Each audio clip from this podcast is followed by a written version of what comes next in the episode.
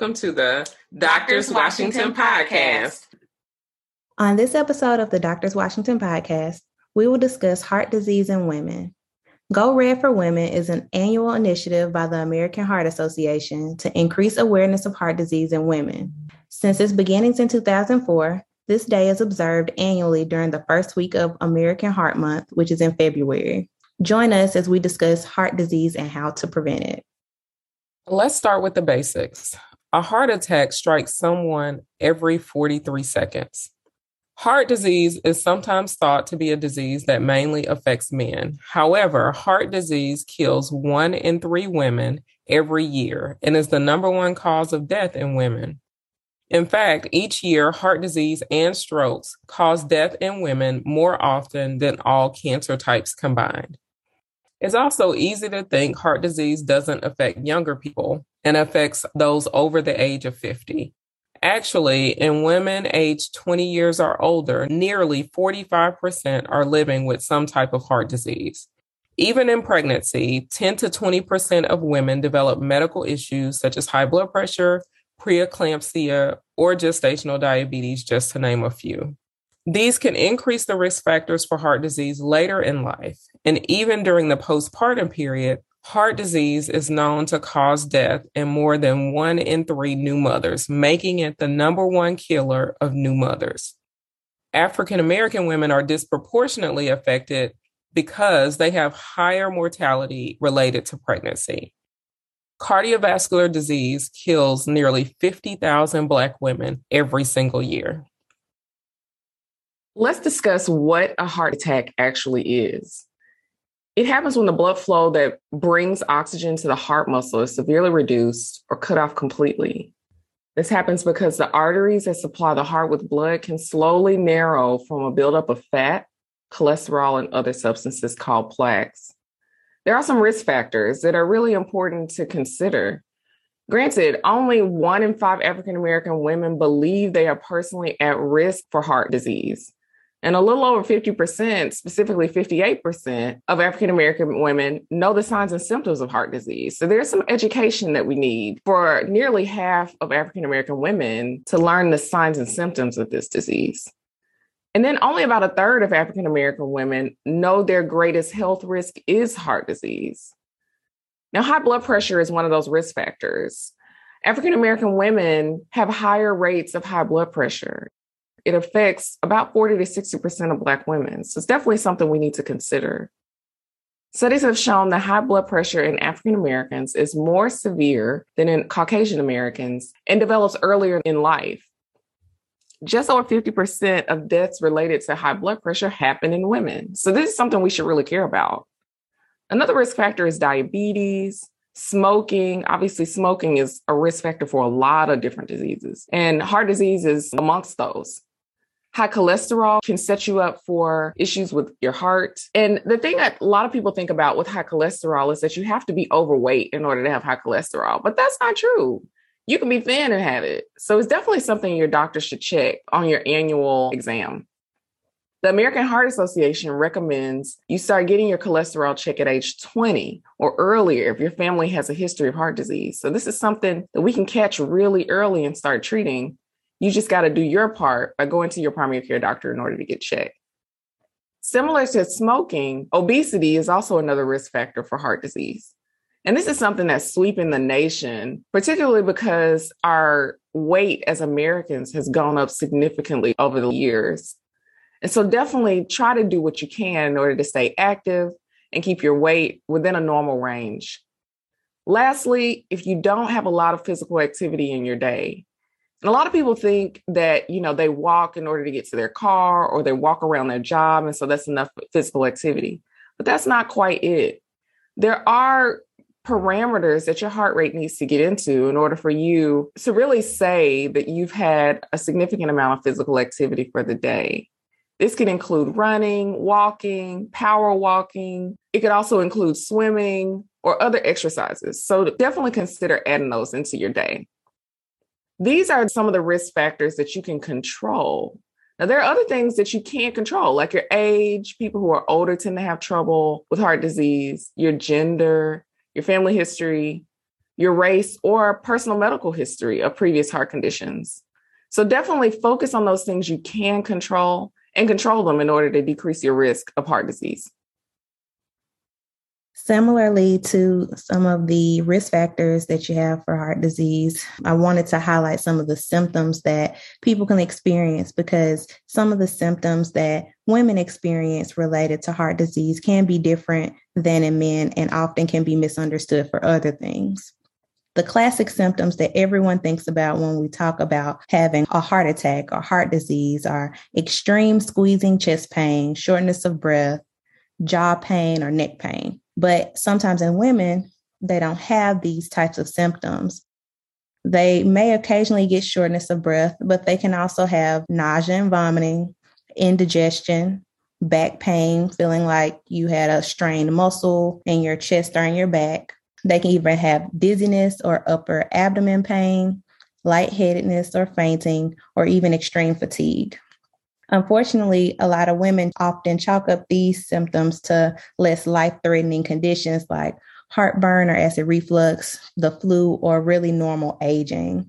Women are also more frequently engaged in caring for their families and other family duties and will put those before their own health. So that's why it's very important to make notice of these symptoms. And if they're concerning or frequent, then see your medical provider about that.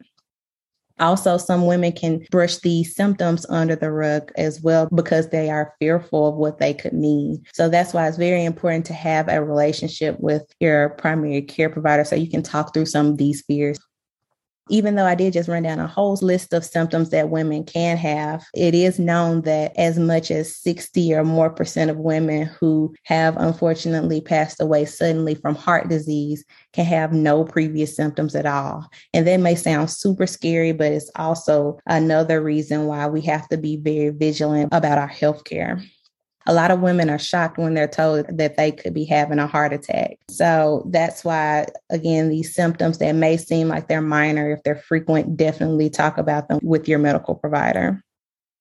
Another thing that's important to bring up is having an advocate with you when you're seeing a medical provider, just because it's very easy for some of these symptoms to be explained away by less concerning things, like I mentioned before what we call atypical chest pain symptoms in women, which are some of the things I mentioned before, can be easily explained away by some other symptoms. So if it's concerning to you, make sure that that's known to your medical provider. And that's so important to hear, Dr. Jasmine. One of the other things that I wanted to talk about is let's just say you are at home and begin to have some chest pain. Number one, make sure you seek appropriate care urgently if you're having a heart attack, that is something that we consider emergent. Oftentimes, if you get to the hospital within a certain amount of time, you can be given medications. You may also be taken urgently to the heart catheterization lab where they would be able to open up a blood vessel if you have a blockage. So that's why I say it's an emergency. That isn't always the case, but they can do tests to determine if they need to really move expeditiously for you. When you present to the emergency department, you will explain that you are having chest pain. Understand that there are a lot of moving pieces here when you get into the healthcare setting. Often your vital signs will be taken. That would include your blood pressure and your heart rate. And then there will also be labs to be drawn to see if there's any evidence of any heart damage. That blood test specifically is called a troponin level. It's also very important to do an electrocardiogram or an EKG. If you take the ambulance to the hospital, oftentimes they'll be able to do that while you're on the ambulance, and sometimes they can transmit that electronically to the hospital so that they will have it prior to your arrival. What that EKG does is shows your heart rhythm and it can give a clue as to what blood vessel might be affected if you're having a heart attack. Then, once you get to the emergency room, you'll see an emergency room doctor. You may also see a heart specialist or a cardiologist, and you may need to have some additional tests, such as a stress test or a cardiac catheterization, which I mentioned earlier. Usually, the cardiac catheterization is a test where they would go in to a blood vessel and be able to go up to the heart to view if there are any blocked arteries in the heart blood vessels. If they identify blockage, then that can often be opened up, or you can have what they call angioplasty, or they may also place a heart stent. You will typically be admitted to the hospital for some additional monitoring. So, understand if, in fact, you do have a heart attack, that there are going to be a number of things that will have to happen once you are in the hospital. You will also be required to take medications to help keep your blood pressure at a healthy range. If you require a stent in the heart, then you might have to take blood thinners or antiplatelet medications. And very often, you're also on a medication that would lower your cholesterol. You may also be referred to a cardiac rehabilitation center or a specialized program to assist you and to help strengthen your heart and becoming stronger and improving your functional capabilities. So, overall, a heart attack or a myocardial infarction is a very serious condition, and you should not delay seeking treatment because it's considered emergent. Absolutely. And these lifestyle modifications that have to occur after a heart attack are very, very important. Like Dr. Latanya just mentioned, these cardiac rehab programs, unbelievably themselves, just participating in these programs alone can decrease your risk of having a second heart attack by half. So, this is definitely worth your time because of how much it can affect your future health there are, like Dr. Latanya mentioned, some lifestyle modifications that you can do after your first heart attack in order to decrease your risk of having another heart attack. One, as we've mentioned before, is to change your diet. And a lot of people think about diets as the diets you do when you're 20 years old in order to lose weight in preparation for a wedding or something.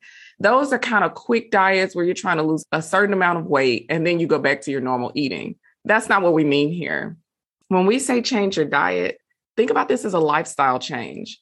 You will decrease the amount of salt that's in your diet, decrease your portion sizes. And this is something that you change from here on. This isn't something that you'll do for a short period of time. This is a new way of eating, basically. Decrease the amount of fried foods that you eat. Try more baked or grilled foods, as well as roasted foods instead. Roasting your vegetables rather than frying them is really important avoid high sugars or high fat foods because these can also kind of worsen your overall heart health and can cause you to gain quite a bit of weight, which we mentioned before that obesity is one of those risk factors. Increase the amount of water that you drink. In general, Americans don't drink enough water. We drink a lot of high sugar, high calorie drinks like sodas and that sort of thing. We don't drink a lot of water. And drinking water alone or substituting water for these high sugar, high calorie drinks can decrease your weight alone.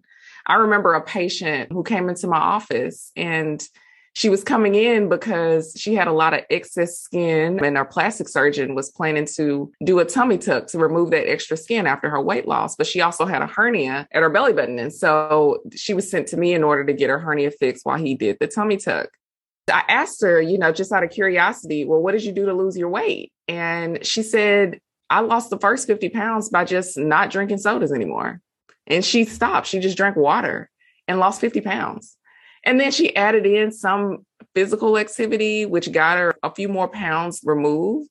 And after she knew it, about a year or two later, she had lost over 90 pounds. And so she had this extra skin. And this was great for her. She said she didn't have to do any crazy workouts and crazy diet changes. There were a few things that she overdid it with with her diet that got her the weight loss that she needed.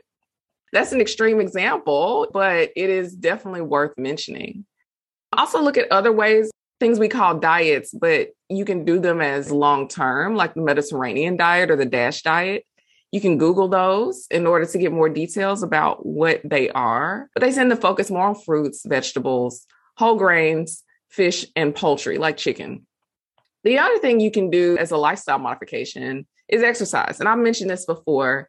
Typically, you want to have at least three to four exercises per week.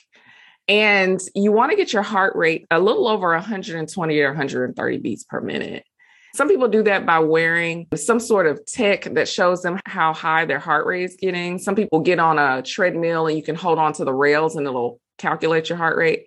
But generally, if you don't want to use all of that high tech in order to show that, as long as you're doing pretty significant workout that's getting you a little out of breath, and you're probably getting there or close to it. And so, three to four times per week for about 30 minutes is what you want, minimum. You also want to manage your other medical conditions really well because if you're not taking care of your high cholesterol, you're going to have more issues with your heart. Or if you're not taking care of your other kidney disease, that's not going to be good for your heart. So take care of your other medical conditions as well. And that helps your overall medical situation. After a heart attack, like Dr. Latanya mentioned, you'll likely be prescribed new medications. And it's really important that you take these. Your blood thinners, if you get stents, any new medicines for your blood pressure, for diabetes, or for high cholesterol. And then another thing that's worth mentioning that a lot of doctors don't talk about is how important it is if you develop any things that you may consider side effects of the medications. Don't just stop taking the medication and not mention it to your doctor. If you think you're having a side effect, make sure your doctor is aware of it because sometimes it can be related to one medication or the other, and they can change you to a different one that won't cause you the side effect, and you still get the benefit of the drug. Also, make sure you're keeping up with your medical appointments so they can stay on top of your health conditions. That was a great overview. And I think that's a lot of helpful information. I want to mention that if you have had a heart attack before and have similar symptoms to your previous heart attack episode, see your doctor immediately because it could be a sign that you are at risk for another heart attack. Also, if you or someone you know has had any of the symptoms we've discussed today, please seek medical attention with your primary care provider. Or if you're actively having these symptoms right now and think that you may be having a heart attack, go to your nearest emergency room for immediate care. Just to sum up the episode, it is important to know that most heart attack and stroke events, quoted to be as high as 80%, can be prevented by education and lifestyle changes. So I hope that this episode was really helpful to educating everyone about some of the risk factors, signs, and symptoms, as well as lifestyle modifications that can prevent heart attacks or cardiac events in the future. If you want to learn more information about heart disease and heart disease prevention, check out the American Heart Association's websites, heart.org or goredforwomen.org. Thank you for joining us on this episode. Please check out this and other episodes on your preferred podcast streaming platform. Subscribe to our podcast so that you will be the first to know about our new episodes that are available each Wednesday. Until next time. The music on the Doctors Washington podcast is by artist Mike Burton. He's a Jackson, Mississippi native on his album Soulful, and the track is entitled Alright. It is available on iTunes.